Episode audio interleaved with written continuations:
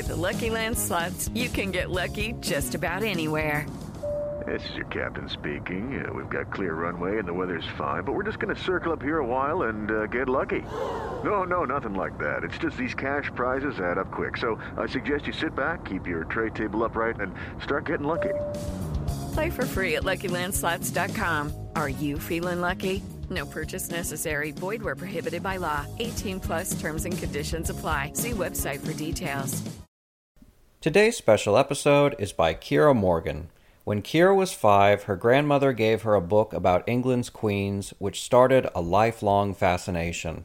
She went on to complete her BA in History and English and an MA in History at the University of Waterloo in Ontario, Canada. She spent the next few decades working in a number of professions, all while writing historical fiction. Now a retiree, she is pursuing her writing dream full time. Since 2019, she's published three articles in local expat newsletters and a short story in an anthology. While searching for an agent for her first novel, she is writing a second, also set in Renaissance France. She also writes nonfiction biographies for her website, Keira Morgan, Renaissance Fiction Writer, which she plans to collect in a book about women of the French Renaissance. Today, she delivers a series in three parts about four powerful noble women and their impact upon France during its transition from the medieval period to the Renaissance. Please enjoy.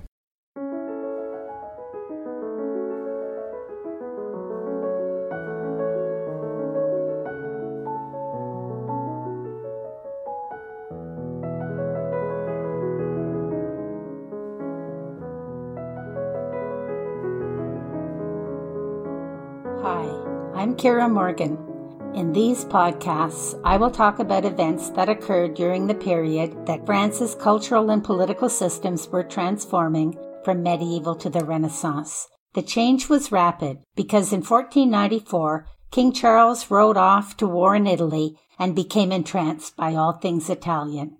These Italian wars continued sporadically for the next 60 years. Because of them, large numbers of men from the highest nobility went away, leaving women in charge. The change began a short time earlier in 1483. You probably know that in France only males could inherit the throne as a result of what was called the Salic law. There were only three times in which women were allowed to rule for men if the king were under age, under 14 by French law, if or when the king was out of the country, or if the king were so incapacitated he was incapable of ruling. In these cases, his mother could be appointed to rule as regent, with a regency council to guide her. It wasn't required, but it was permitted. But during the period between 1483 and 1529, four women, two of whom became regents of France, played a huge political role in French affairs. They also had important cultural and literary roles, which I will not address in this talk. The four women are Princess Anne de France, also known as Madame la Grande, Archduchess Marguerite of Austria, Louise de France, and Duchess Anne de Bretagne. Today, I will only talk about 1483 and 84 because they set the scene for the first crisis that came to a head in 1491. It led to the great enmity between the Habsburgs and the Valois. This enmity resulted in the marriages between the Habsburgs and the Spanish royal family and the territorial encirclement of France. So let's get into the story. The key player during these two years is the elder daughter of King Louis XI of France and his favorite child, 22 year old Anne, whom I shall refer to as Madame la Grande. Healthy and well formed, with dark eyes and hair, she was an excellent rider who loved to hunt but she was equally at ease in the council chamber. Intelligent and remarkably well educated for the time, she intimidated her father's male courtiers with her cool and rational mind and strategic thinking. She was just like her father, they said, and it wasn't a compliment. They meant she wasn't properly feminine.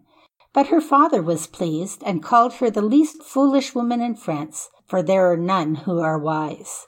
Fortunately for Anne, she was married to an easygoing man, the 47 year old Duke Pierre de Beaujeu, who recognized her superior intelligence and didn't mind her bossiness. By 1483, King Louis XI, known as the Spider King because he entrapped his enemies in his web and absorbed their lands, had been king for 22 years and was in poor health. He had many enemies, especially those foreign and French princes and nobles whose land he had engulfed. It wasn't just that he took their land, but that he used underhanded techniques like bribery, infiltration, lawsuits, and advantageous agreements to do so. During his reign, he added Picardy, Provence, the three great duchies of Anjou, Berry, and Burgundy, and the small territories of Roussillon and Cerdagne to France. In short, under his rule, France became the most powerful and unified state in Europe. At the beginning of the year, taking advantage of the rebellion against Widow Duke Maximilian of Austria in the Netherlands, Duke Louis negotiated another advantageous treaty. Under duress, the Duke agreed to dower his three year old daughter, Duchess Marguerite of Austria, with the Franche Comté and Artois, to betroth her to King Louis's only son, 13 year old Dauphin Charles, and to send her to France to grow up.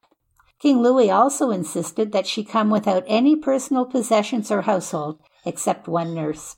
He intended to make a Frenchwoman of her. While King Louis's demand was unusual because Archduchess Marguerite was so young, both girls and boys did leave their parental homes young to live at other royal or noble courts. There they would learn social or military skills and meet eligible potential spouses. Boys usually left younger than girls at seven or eight. Girls often stayed at home until they were 12 or 14. Archduchess Marguerite is the second noblewoman who will play an important role in French affairs. At three, she was an attractive child with blond hair and blue eyes, although she already had the heavy chin and jaw inherited from her Habsburg forebears. In France, she was offered an excellent education and developed her musical abilities and artistic taste. Even as a child, she had a lively sense of humor and a strong sense of loyalty and justice. Admired for her kindness and diplomacy, as an adult she welcomed scholars, writers, and artists to her court. That May, King Louis gave Madame la Grande her first important official role. He sent her with Dauphin Charles to meet the toddler Marguerite on the northeast border between France and the Burgundian Netherlands. Since the child would have to leave her household behind, Madame la Grande brought with her the high-born noblewoman Madame de Segre, who would become the young Dauphine Marguerite's gouvernante. Happily for Marguerite, she and Madame Segre formed a close bond as the cortege made its progress through France. The royal party traveled ceremoniously, stopping in Paris to give the new Dauphine a grand entrée before continuing to Amboise, where she would live. They arrived in the Chateau d'Amboise on June 22nd. Marguerite and Dauphin Charles celebrated their betrothal immediately. Directly after the betrothal, accompanied by their French and Netherlander witnesses, the children were married in the palace chapel. A papal dispensation was required to allow them to marry, since they were closely related, being doubly cousins. On her Savoyard side, Marguerite's great aunt was married to Charles's great aunt. As well, on her Bourbon side, her mother was Duke Pierre de Beaujeu's sister.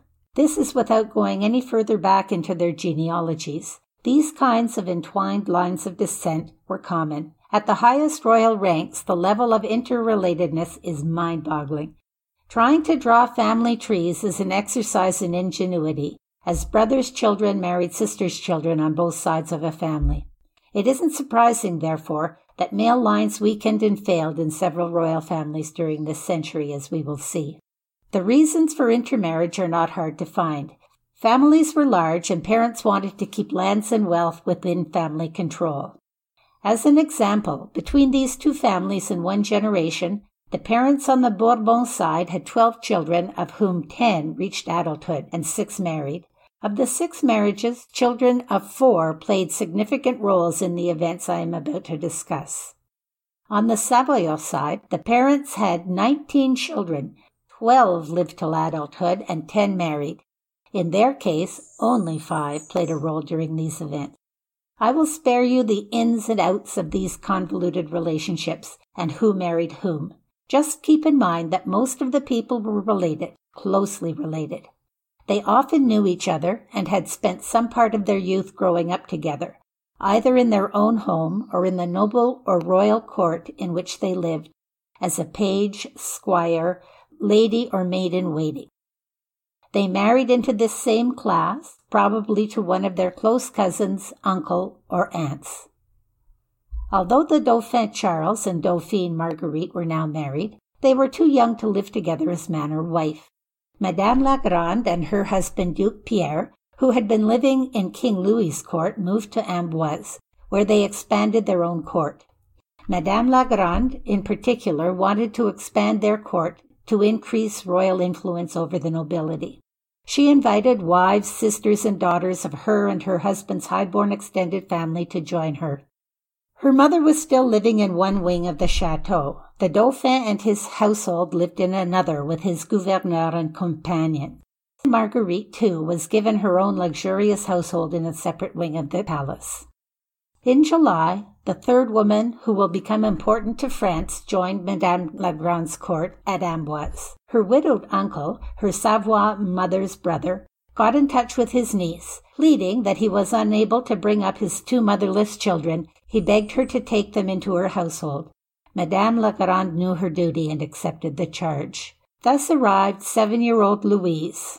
Although first cousin to Marguerite of Austria, now the Dauphine, Louise had a very different experience at her aunt's court. Though she received an excellent education for the times, she soon learned that as a high-born but poor relation, Madame la Grande regarded her as little more than a pawn. As the years went by, gray-eyed Louise, with her light brown hair, grew into a lovely tall girl. Always quick-witted, she learned how to present herself with humility, hide her thoughts and feelings, and use her charm to influence. Quiet and observant, she hid her passionate nature and took advantage of every opportunity that came her way. She developed her literary, musical, and dancing skills and courtly accomplishments such as card playing, conversation, and horse riding. And by watching Madame la Grande, she grew up politically astute. She also grew to resent her poverty and became avaricious. And she grew to dislike the cold and distant Madame la Grande. Then, on August 30th, 1483, the event that everyone had been expecting occurred.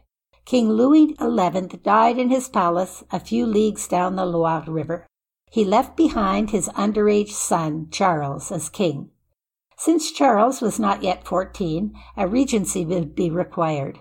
King Louis also knew that his son wasn't capable of ruling without strong guidance and support. A few months before his death, he'd made his son swear to retain his father's advisers, and Louis expected the regency to extend well beyond when the king turned 14. Duke Pierre and Madame la Grande were among the first to be informed that King Louis had died. On his deathbed, in an unprecedented act, King Louis had named them guardians for the Dauphin Charles and regents of France. Tradition said that either the boy's mother or the first prince of the blood were the ones who should be appointed to this honor. Louis XI had nothing but quite undeserved contempt for his wife, Queen Charlotte. The first prince of the blood, the prince who would be next in line to inherit the throne if the king died without an heir, was Duke Louis d'Orléans. King Louis XI had compelled Duke Louis to marry Louis XI's disabled and sterile second daughter, Princess Jeanne de France. Not surprisingly, Duke Louis loathed King Louis as a result. He also detested his unlucky wife, whom he treated despicably. Therefore, the late king would probably have rather named a cobra to the regency than this son-in-law Louis. King Louis XI had left Madame la Grande with a serious problem.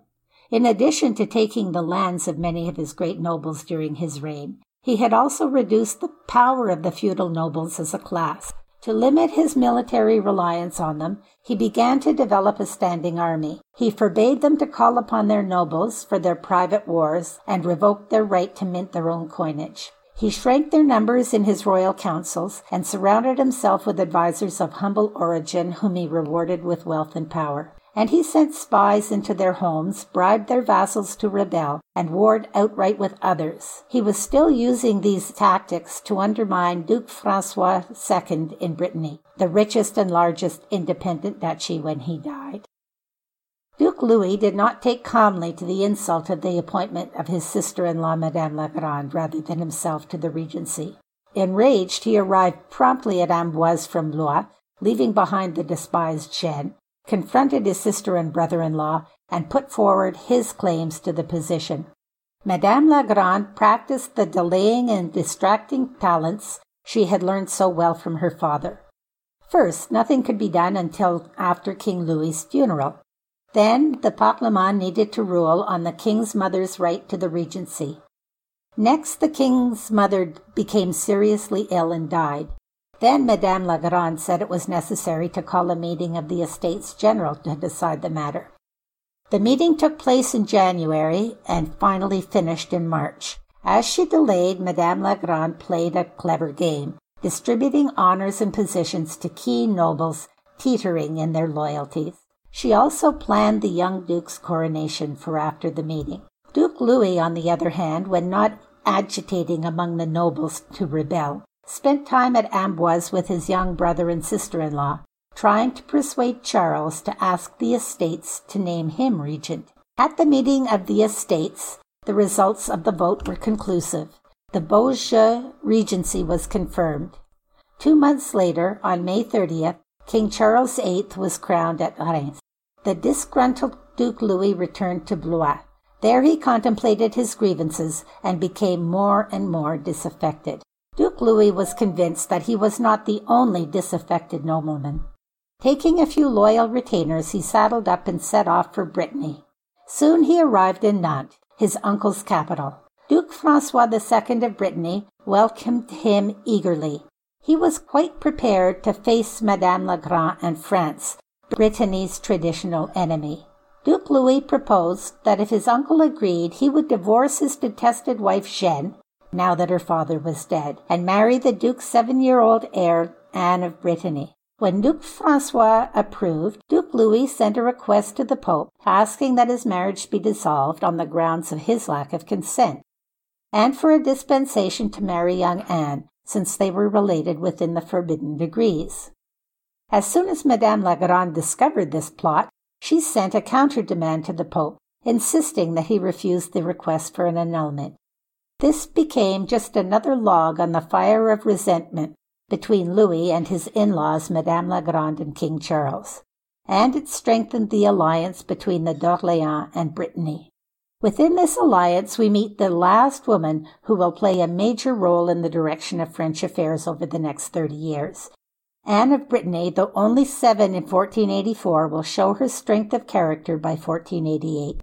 Between 1485 and 1491, Madame la Grande faced the greatest challenge of her regency, the struggle over Brittany's existence as an independent duchy, and the power of the feudal nobility, both of which played out principally in Brittany. She proved she was as capable as her father in advancing the royal interests. As I leave you in 1484, let me summarize the situation. Duke Maximilian of Austria has been forced to release his only daughter Marguerite and two rich provinces to the French, and he is resentful of these losses. Young Marguerite herself is living at the Chateau d'Amboise, where she is being brought up as a Frenchwoman and is Queen of France. Young Louise de Savoie is also growing up at the Chateau d'Amboise, but as a poor relation. She is taking advantage of the lessons in language, music, and dance, horse riding, and anything else that is offered, while becoming steadily more envious of the luxuries she sees around her but cannot afford. Young King Charles is practicing to become a perfect gentle knight with the companions his father and older brother in law have provided for him. He is passionate about all things military. The only literature he likes are romantic tales of heroes doing great deeds of courage to save damsels of pristine purity whom he worships from afar. His sister, as regent, invites him to council meetings, but he shows little interest, and Madame la Grande runs his kingdom, preparing for the confrontation with Duke Louis d'Orléans and Duke Francois of Brittany that is coming.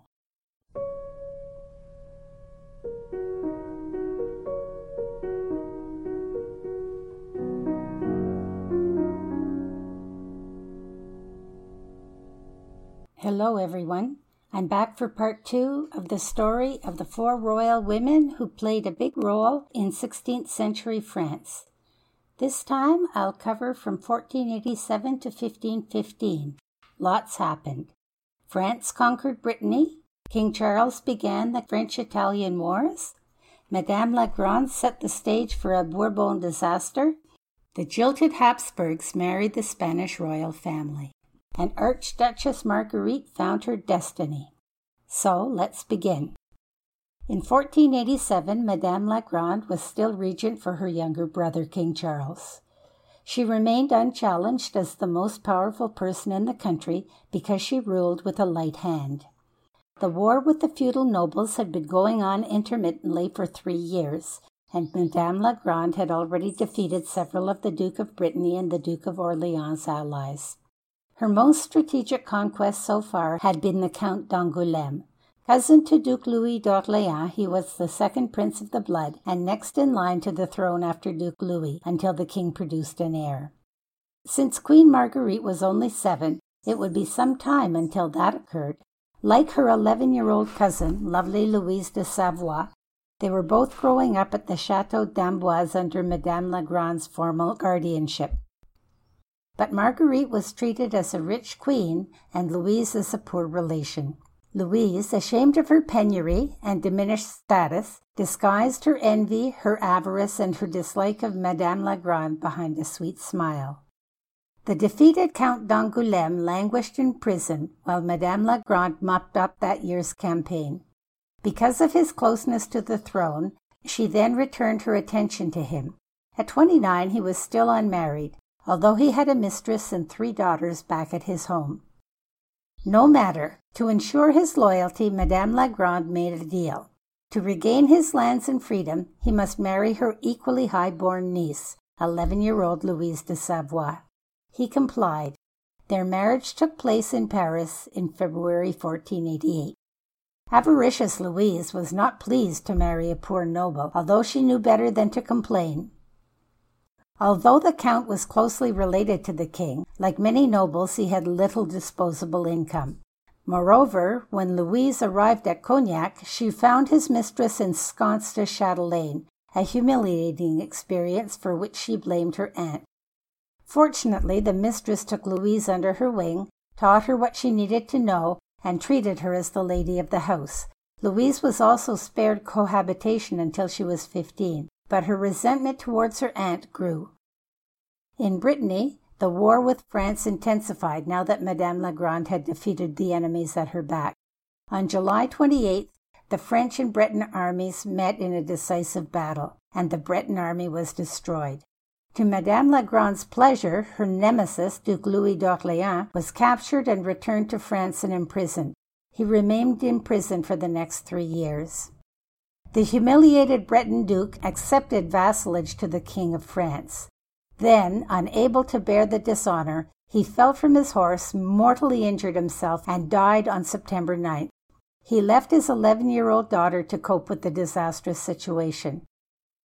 With his death, Duchess Anne of Brittany began her decisive role in French affairs. She faced a Brittany in shambles. Madame la Grande, as ruthless as her father, wanted to ignore the treaty terms, continue the campaign and defeat the few remaining Breton strongholds. She reckoned without her brother King Charles or the Parlement de Paris, who would not agree, so the treaty stood. In this breathing space, young Duchess Anne discovered that her guardians intended her to marry a man of their choice and rule in her stead. Duchess Anne detested the man, Sieur Alain d'Albret. Besides, she intended to rule Brittany herself, so she refused and by January 1489, Brittany had fallen into civil war. As the situation worsened, Duchess Anne accepted she must marry someone, since Brittany was bankrupt and without an army. She accepted Duke Maximilian of Austria, who promised men and money, and married him by proxy in December 1490. And yes, this is the same Duke Maximilian who was Queen Marguerite's father. When the rejected Sieur Alain d'Albret learned of the marriage, he was enraged. He made a secret trip to Madame la Grande's court and made a deal. This Judas would betray his Breton allies for silver. Since treachery was a lot less chancy than battle, Madame la Grande accepted. When the campaign season opened, Sieur d'Albret kept his promise. On a prearranged night, his men opened the gates to Nantes. The city and soon the whole south of Brittany fell to the French. By late August, the French army had surrounded Duchess Anne's single remaining stronghold. King Charles offered to let Anne go to her husband, though France would have then conquered the whole of Brittany, as Anne knew. She had married Maximilian only because he had promised to defend Brittany. He had failed. She refused to leave. Her duchy was her passion. Never, she said, would she abandon her people. Consultations dragged on. It was now October. To Madame la Grande, arriving to end the dawdling, the situation was painful but simple. Incorporating Brittany into the French domain had always been the objective. Therefore, Charles must marry Duchess Anne. Only two obstacles stood in the way Duchess Anne's marriage to Maximilian and King Charles's marriage to his daughter Marguerite. To Madame la Grande, these were not obstacles but inconveniences. Since neither marriage had been consummated, they weren't valid and could be annulled. She carried the day. Bowing to her people's pleas, Duchess Anne agreed to marry King Charles. Under the terms of the treaty, she could no longer govern nor call herself Duchess of Brittany. And as a pious Catholic, she blamed Madame la Grande for the necessity to break her vows. King Charles was equally distressed and betrothed Duchess Anne reluctantly. When he told 11 year old Queen Marguerite that he must marry the Duchess, Marguerite was heartbroken and furious. She'd been Queen of France ever since she could remember. Marguerite's trust in Madame la Grande was destroyed. The regent had now sacrificed all three young girls, Marguerite, Louise, and Anne, for political reasons, and all three bore her a grudge. In December 1491, Anne and Charles married in a very private wedding at the Chateau de Langeais in France. When Maximilian, the other jilted spouse in this unpleasant affair, learned of the marriage, he cried foul far and wide and insisted it was a double adultery. The dispensations did not arrive until February 1492. By then, Anne was now Queen Anne of France and already pregnant, and had been crowned at Saint Denis. Although Queen Anne fell under the spell of her charming husband, from the start she distrusted Madame la Grande. This isn't surprising. Both were strong and stubborn. Queen Anne had ruled her duchy during the war and had only surrendered to avoid its further destruction. Yet her new husband insisted that she accept instruction from his elder sister. Madame la Grande organized her wedding, selected her ladies in waiting, and oversaw her health during her pregnancy. Queen Anne did not take well to any of this. But to her great delight, in October she gave birth to her first child, a boy. All France celebrated the Dauphin's arrival with her. And then Madame la Grande retired to her domains. For when King Charles turned 21, just before his marriage, his sister's regency ended, and he began his personal rule. But in the last few years of their regency, Madame la Grande and her husband had been blessed by some remarkable good fortune. First, Duke Pierre, quite unexpectedly, became Duc de Bourbon. He acquired the duchies, counties, baronies, seigneuries, and other lands that made up the vast and valuable Bourbon inheritance in central France. Madame la Grande was now the Duchess de Bourbon Beaujeu. Take note of this inheritance, for it is like the worm in an apple. It became the first plank on a scaffold built on sand that tumbled to pieces in 1523, leading the Bourbon to disaster. Today's episode is brought to you by Factor. Factor provides fresh, never frozen, chef crafted meals that are ready to eat in just two minutes. Factor includes a variety of plans, including Calorie Smart, Protein Plus, and Keto, among others. Factor is perfect for a busy routine with high quality, healthy food that fits into your daily schedule. Mouth-watering dishes like chicken and mushroom tetrazzini, cavatappi and Italian-style pork ragu, and artichoke and spinach chicken are all on this week's menu, and you don't want to miss out on those.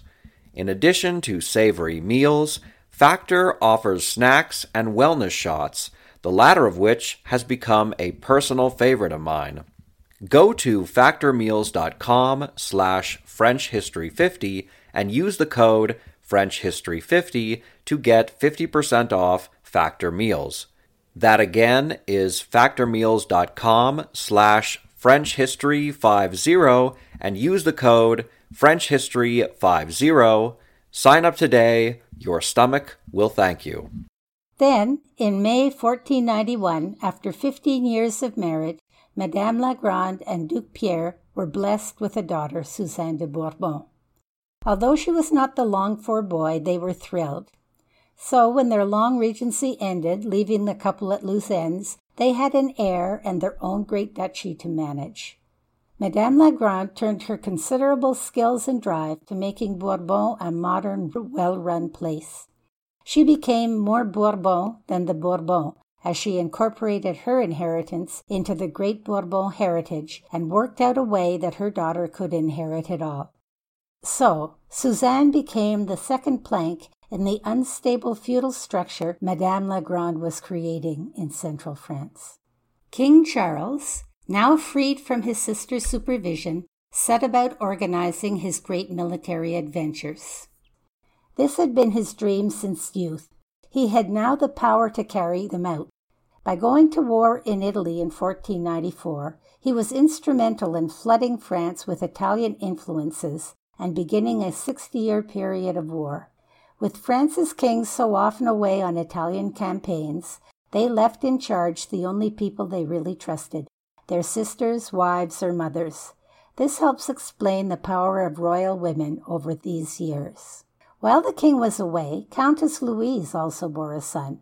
From the moment he was born, he became the center of her life, and she was convinced he was destined to become king. She resented anyone who stood between him and the crown. In particular, she begrudged Queen Anne, her son, the Dauphin.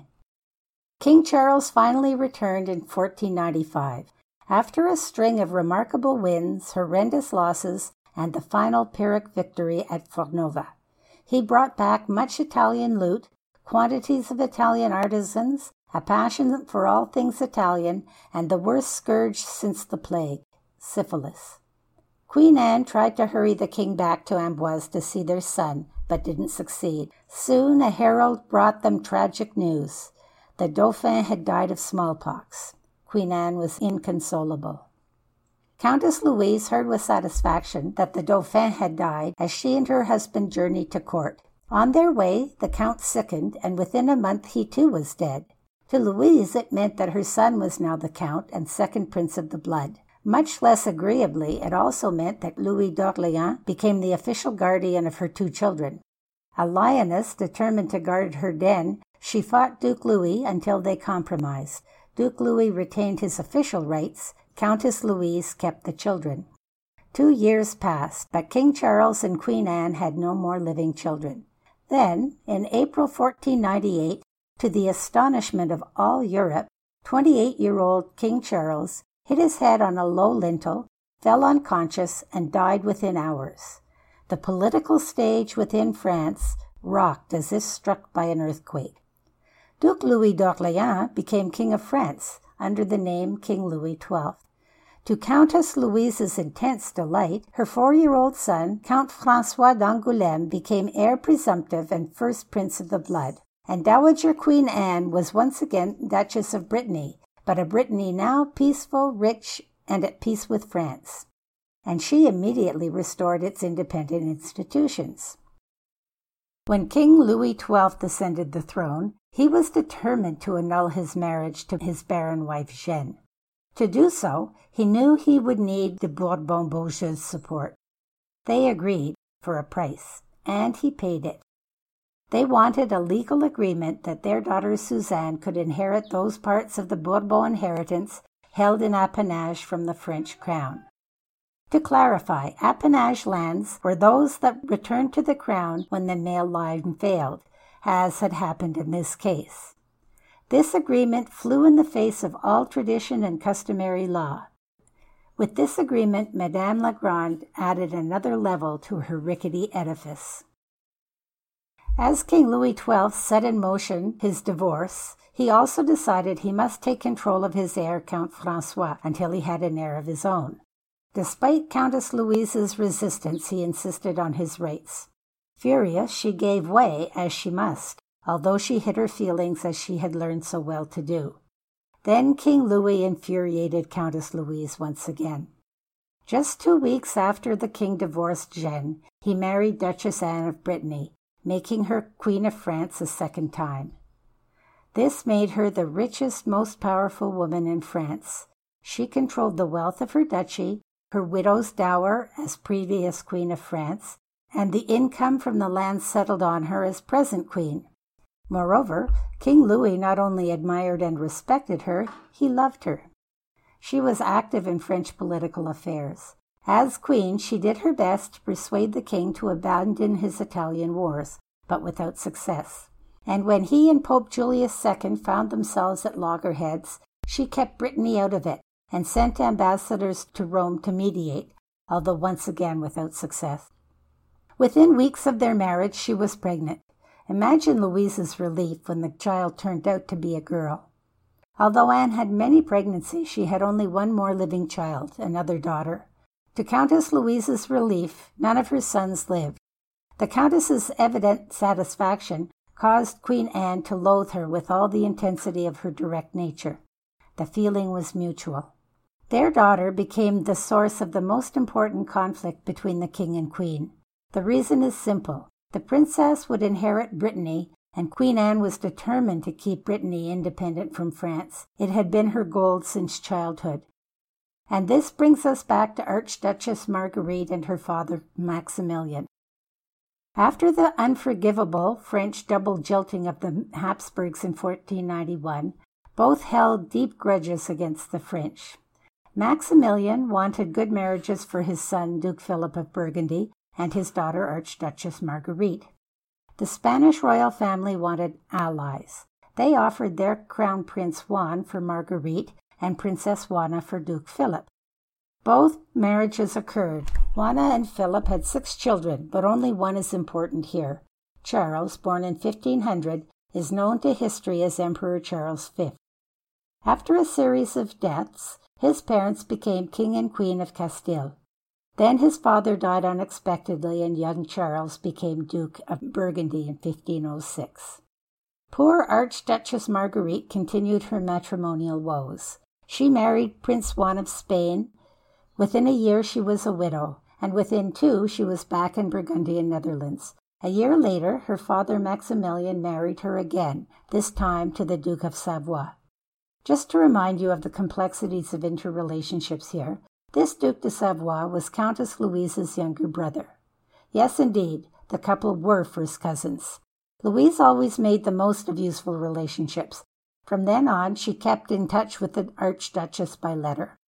Happily for Marguerite, the Duke adored her and had no interest in ruling. This suited Marguerite perfectly. She ran the Duchy of Savoy, proving herself an excellent administrator and diplomat.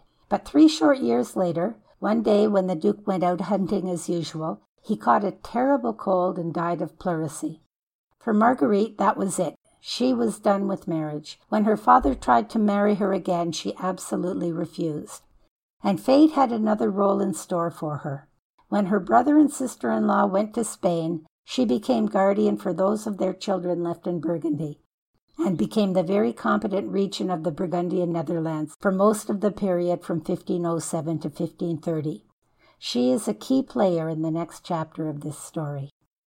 Back in France, once King Louis accepted that Francois would be the next French king, he insisted that his daughter betroth Count Francois d'Angoulême. Both Queen Anne and Countess Louise, who loathed each other and had other matches in mind for their children, protested, but he was adamant. The marriage would ensure that his daughter, as next Duchess of Brittany, would keep the duchy within France. Meanwhile, Madame la Grande's husband was growing old. Duke Pierre de Bourbon Beaujeu died, leaving his vast inheritance and titles to his twelve year old daughter Suzanne. Because Louis XII was still king, no one contested her inheritance, and Madame la Grande avoided arguments with the Bourbons by betrothing Suzanne to the closest male heir, Count Charles de Montpensier. They married two years later and became known as Duke Charles and Duchess Suzanne de Bourbon Montpensier. But by opening the door to inheritance in the female line, Madame la Grande added new weight to her tottering scaffold. In the best traditions of tragedy, she sowed the seeds of her Bourbon family's destruction. I will conclude with the situation for each of the four women as we come to the final events that lead to the turning point in 1515. In January 1514, Queen Anne, Duchess of Brittany, died. Though her duchy brought great wealth to France, her marriage created an unhealable rift between the Habsburg and the Valois. Just one year later, on January 1, 1515, King Louis XII died too. Louise, now Duchess d'Angoulême, couldn't have been happier when her beloved son came to the throne as King Francois I. In 1515, too, Duke Charles of Burgundy reached his majority and left for Castile to take up his Spanish inheritance. He would name his aunt Marguerite as regent of the Netherlands. By 1515, Madame la Grande had created a great semi independent feudal territory in the middle of France and married her daughter exactly as she wished. But the death of King Louis would usher in problems, for she had lost her ally. Regent Marguerite and Duchess Louise, two women whom Madame la Grande treated badly in their youth, now held positions of power. By 1516, France would be completely surrounded by Habsburg lands, and worse what yet to come. Everything is falling into place for the showdown that will soon erupt among the Valois, Bourbon, and Habsburgs. I will end the series next time with that whole topic.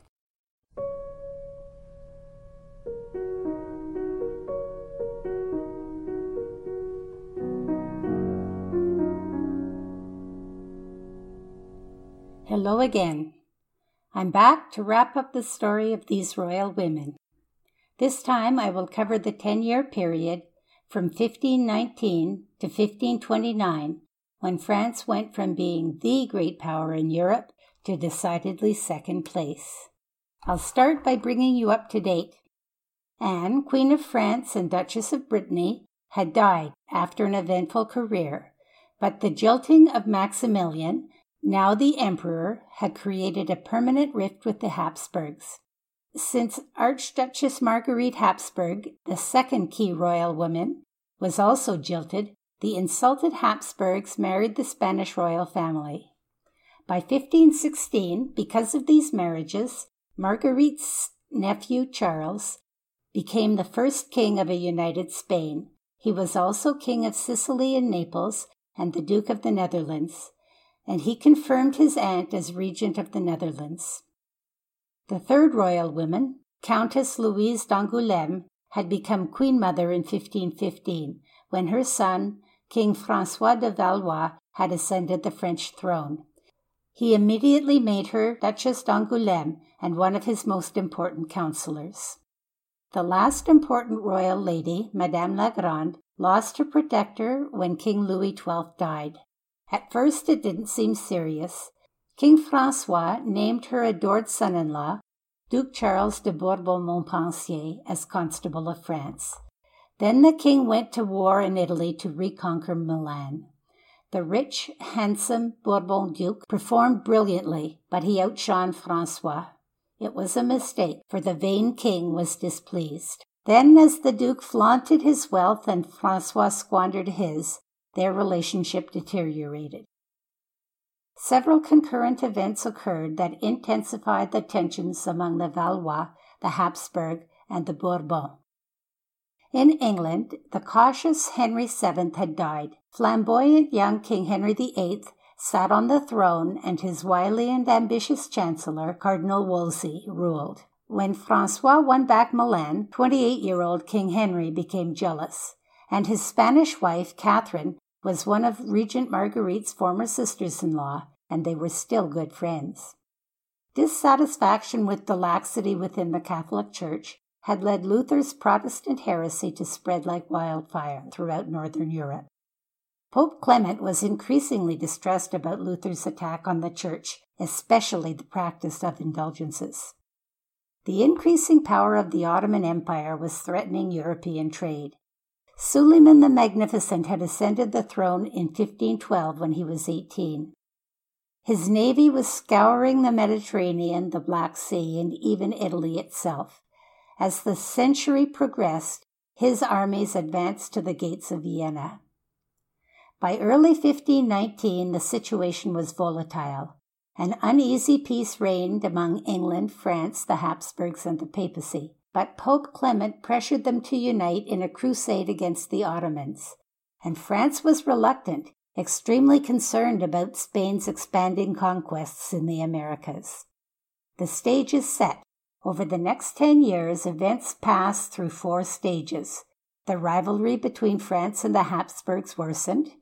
King Charles V exploited the tension between the Valois and the Bourbons within France. After King Francois's defeat to Emperor Charles, Duchess Louise saved France. And finally, Regent Marguerite and Duchess Louise resolved the resulting mess. Let's get into it. On the 12th of January 1519, Emperor Maximilian died. His death disrupted the fragile balance in Europe. King Charles immediately added Austria and the title of Duke to his vast existing territory and the title and wealth of the Holy Roman Empire opened for competition. It was an elective title, but had been held by Germans for centuries. Nevertheless, the three rival European monarchs threw their crowns into the ring.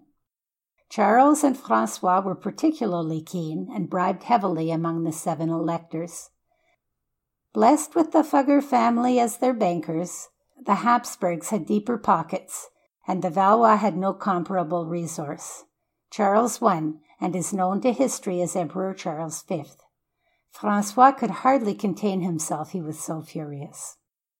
King Francois had hoped to ally with King Henry, and they planned to meet, but the splendid two week field of cloth of gold, held outside Calais in June, is still famous today for its ostentation and lack of results. Instead, both before and after, King Henry and Emperor Charles met quietly and more successfully. By the time their envoys' discussions concluded, they had agreed to war against France. Cardinal Wolsey and Regent Marguerite signed the Treaty of Bruges in 1521, by which Charles promised to finance a war and betrothed Henry's daughter Mary, while Henry promised to attack France by 1523. As the Lutheran heresy strengthened, Pope Leo X excommunicated Luther. To bring resolution and restore orthodoxy to his lands, the emperor agreed to preside at the Diet of Worms from January until May 1521. Luther went to defend his position in April, but refused to recant anything, and Charles declared him an outlaw of the empire.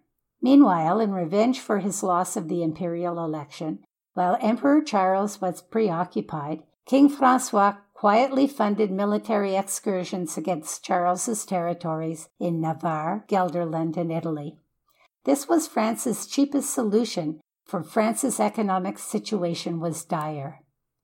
Then, in April 1521, Duchess Suzanne de Bourbon died, leaving her entire estate to her husband, Duke Charles de Bourbon Montpensier.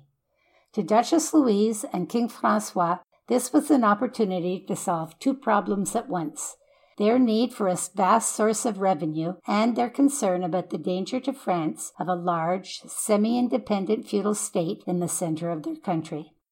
Madame la Grande had given Duchess Louise a sturdy weapon with which to attack Duchess Suzanne's will, inheritance through the female line. Duchess Louise immediately contested the will, arguing that as a closer relation to Duke Pierre de Bourbon than Duke Charles, she should be next in line to inherit the duchies of Auvergne and the Bourbonnais. Her son was king, so she won.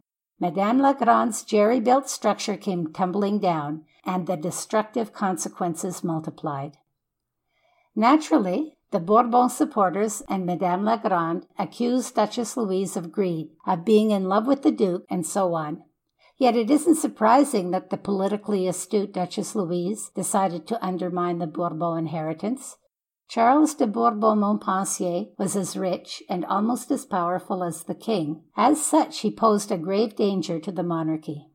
Emperor Charles V recognized a golden opportunity in the lawsuit and sent envoys to the Duke to encourage his disaffection by offering him leadership of his military, restitution of his lands, and marriage with the widowed Queen Eleanor of Portugal, if Duke Charles would turn traitor. When the embittered Madame la Grande encouraged him to do so on her deathbed, he plotted treason. France was surrounded by enemies on all sides. English armies attacked France from the northwest through Calais or the Netherlands.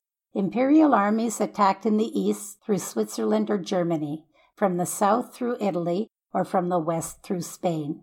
The campaigns were usually relatively short but sharp. Since the imperial armies were usually made up of mercenaries, they retreated after their battles, so France remained intact, if poorer, after each. Then in the spring, Francois learned of Duke Charles de Bourbon Montpensier's treacherous intentions, and war broke out in earnest.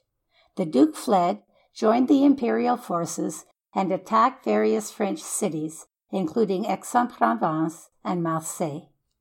Leaving Duchess Louise as regent, King Francois set off to war. His army secured France and entered northern Italy, recapturing Milan by early 1525. Then he headed for Pavia. There, on February 25th, the French fought, lost catastrophically with 15,000 men killed, and King Francois was captured by the emperor's troops. And the king had only himself to blame for the disaster. France could not have been in a worse situation. She was without allies, without troops, surrounded by enemies, and close to bankrupt. Almost the entire top military leadership had died or been imprisoned at Pavia. In this crisis, Regent Louise proved her capacities. To build loyalty and confidence, she gave the best men remaining in France the responsibility to develop the strategic borders. She called the council into session, called the leaders of Parliament to join it, and prepared for negotiations with the emperor. Calling upon the church and the people for prayers and processions, she joined them and urged all to do so. She transported those few troops who had survived back to France and rebuilt the army. And from the beginning, she sought alliances and negotiated treaties. She knew everyone's secret weaknesses and how to play them. For example, when Cardinal Wolsey agreed to the Treaty of Bruges in 1521, his support had come with a price. He expected imperial support for his papal bid, but Charles reneged not once but twice, supporting first Adrian VI and then Clement VII. Wolsey felt bitter and betrayed. Now the emperor, betrothed to Henry's only child Mary, broke it off to marry his niece Princess Isabel of Portugal. The English were deeply insulted, and the victory at Pavia was the final straw. The emperor had alienated Wolsey and England. When Louise's envoys approached Wolsey, he agreed to negotiate a treaty. France was safe from one threat. In the Netherlands, the new religion was spreading rapidly, and unrest erupted into riots in many cities. When Regent Marguerite, whose country relied extensively on English trade, realized which way the British winds were blowing, she knew she must avoid trouble with England. So she and Duchess Louise agreed to a six month truce, much to Emperor Charles V's annoyance. In Italy, the unpaid Spanish troops made enemies for themselves. Arrogant and unruly, they plundered from their friends. Several Italian states secretly allied with Louise, including Pope Clement, and Emperor Charles's demands were wholly excessive. He wanted revenge for every last insult or injury he felt France had inflicted on the Habsburgs, going back to his great grandfather's loss of the Duchy of Burgundy. And he wanted lots of money. As a final insult, he insisted that King Francois return to Duke Charles de Bourbon Montpensier all of his lands. As a guarantee, Francois must deliver his two eldest sons into captivity to be held as hostage until all the treaty terms had been met and these are only the highlights. The demands were so enormous, one has to wonder if he really expected France to meet them. As you can imagine, King Francois was outraged. He became adamant he would never agree to give up French territory or reward a traitor. He was willing to give up all his claims in Italy, to resolve the border issues with Netherlands, to pay a large ransom, to marry Charles's sister, but he would never return Burgundy or the Bourbon lands. Point final. When the emperor proved equally intransigent, France fell into civil unrest, and King Francois suffered from a serious illness. Finally, after pleas from his mother, his counselors, and his sisters, he decided to sign the treaty, but he swore to his confessor he was under duress and would refuse to carry out its terms. To Duchess Louise, sending her grandsons as hostages was close to unbearable, but she feared that France would fall into civil war otherwise.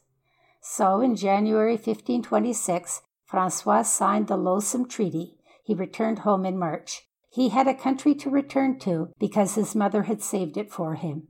He acknowledged her role, kept her in his council, and trusted her completely. Pope Clement absolved King Francois from implementing the treaty, and in May, France and the Pope signed the League of Cognac together. Naturally, war broke out again once the Emperor realized that King Francois would not abide by the treaty. He called him a liar and a cheat and treated his sons badly but it made no difference. King Francois was free. Emperor Charles had gained nothing. In fact, he was worse off. For in August 1526, on the eastern side of the empire, probably as a result of France's secret embassy to Suleiman the Magnificent, the Ottoman Turks attacked Hungary and won, and Austria was endangered. The wars staggered on. A year later, Charles de Bourbon Montpensier betrayed by Emperor Charles and no longer hopeful his lands would be returned, led the disaffected imperial troops on Rome. On May 6, 1527, they attacked the city. Duke Charles probably did not intend this result, and he himself died on the city walls, but his was an inglorious death, and he is remembered in France as a traitor. He paid a great price for Madame la Grande's great dreams. By now, there was no hope that the Emperor and England would be reconciled. King Henry had lost his heart to Anne Boleyn. He wanted a divorce from Charles V's aunt Catherine. Pope Clement, terrified after the sack of Rome, had fallen back under the imperial wing and refused him one. France was Henry's only hope. The French English alliance was back on and stronger than ever. Regent Marguerite was entirely on Queen Catherine's side, don't ever forget these family ties. But by late 1528, although Regent Marguerite opposed Henry's divorce, she knew she must end the ongoing dispute between England and the Netherlands, for it was ruining her country's trade.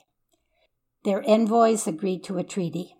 Then Marguerite's envoys went to Louise in Paris to obtain the French agreement to the treaty. Duchess Louise was becoming ever more distressed about her grandsons, and she and Marguerite First cousins and former sisters in law still kept in touch.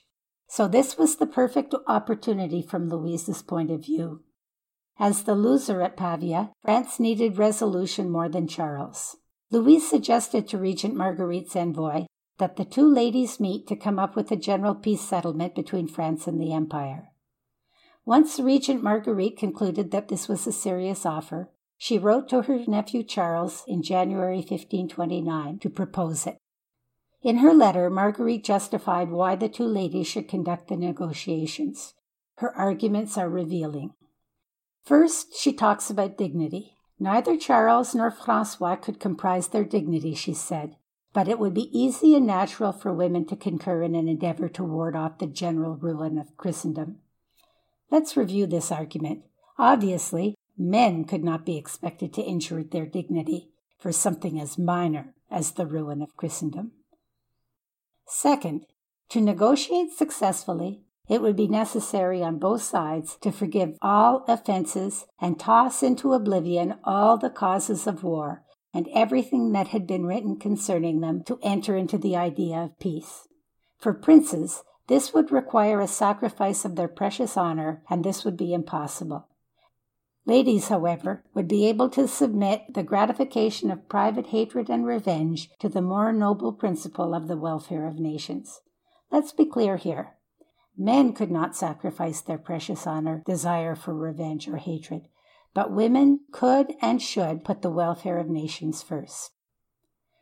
Third, as sovereigns, Charles and Francois would be swayed by their promises to their allies, but she and Louise while completely devoted to their principles, would be guided by the general good of Europe and the reconciliation of the two great princes. Once again, let us restate this case. It was natural that men must defer to their promises of rewards to individual parties, whereas women would consider the larger goal of reconciliation and the general good. The timing was excellent for such an initiative. Both countries were depleted from the years of continuous warfare. Emperor Charles wanted to turn his attention to the issue that to him was most significant the growing strength of the Lutheran heresy. Francois wanted his sons back, to leave governing to others, and to focus on the things he enjoyed building palaces, encouraging the arts, hunting, and dallying with women. His mother was determined to bring her grandsons home, and Marguerite knew every other nation now feared Emperor Charles V, for he had become too powerful.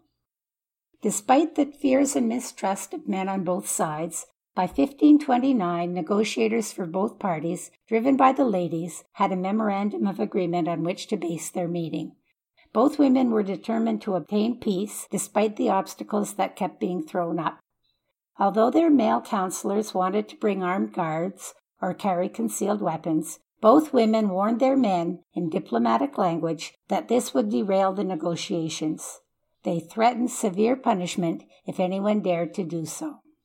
They met in the neutral bishopric of Cambrai and gave city officials the responsibility for ensuring that only legitimate and unarmed persons entered the city. On the morning of the 5th of July, Marguerite entered with her highest counselors and court. Two hours later, Louise arrived with hers. While festivities went on in the city, the two great ladies, whose habitations were united by covered galleries for privacy and convenience, met quietly and gradually hammered out an agreement. By the end of July, they had reconciled their differences. Margaret and Louise attended Vespers in the Abbey, where they took each other's hands and ratified the treaty. On August 5, 1529, they attended a celebratory Mass at the cathedral. While the terms were more favorable to the Empire than to France, neither the Duchy of Burgundy nor that of Bourbon left French hands. France paid an enormous ransom for their royal hostages. The territorial disputes on the Netherlands border were resolved in Marguerite's favor, and France gave up all claims in Italy.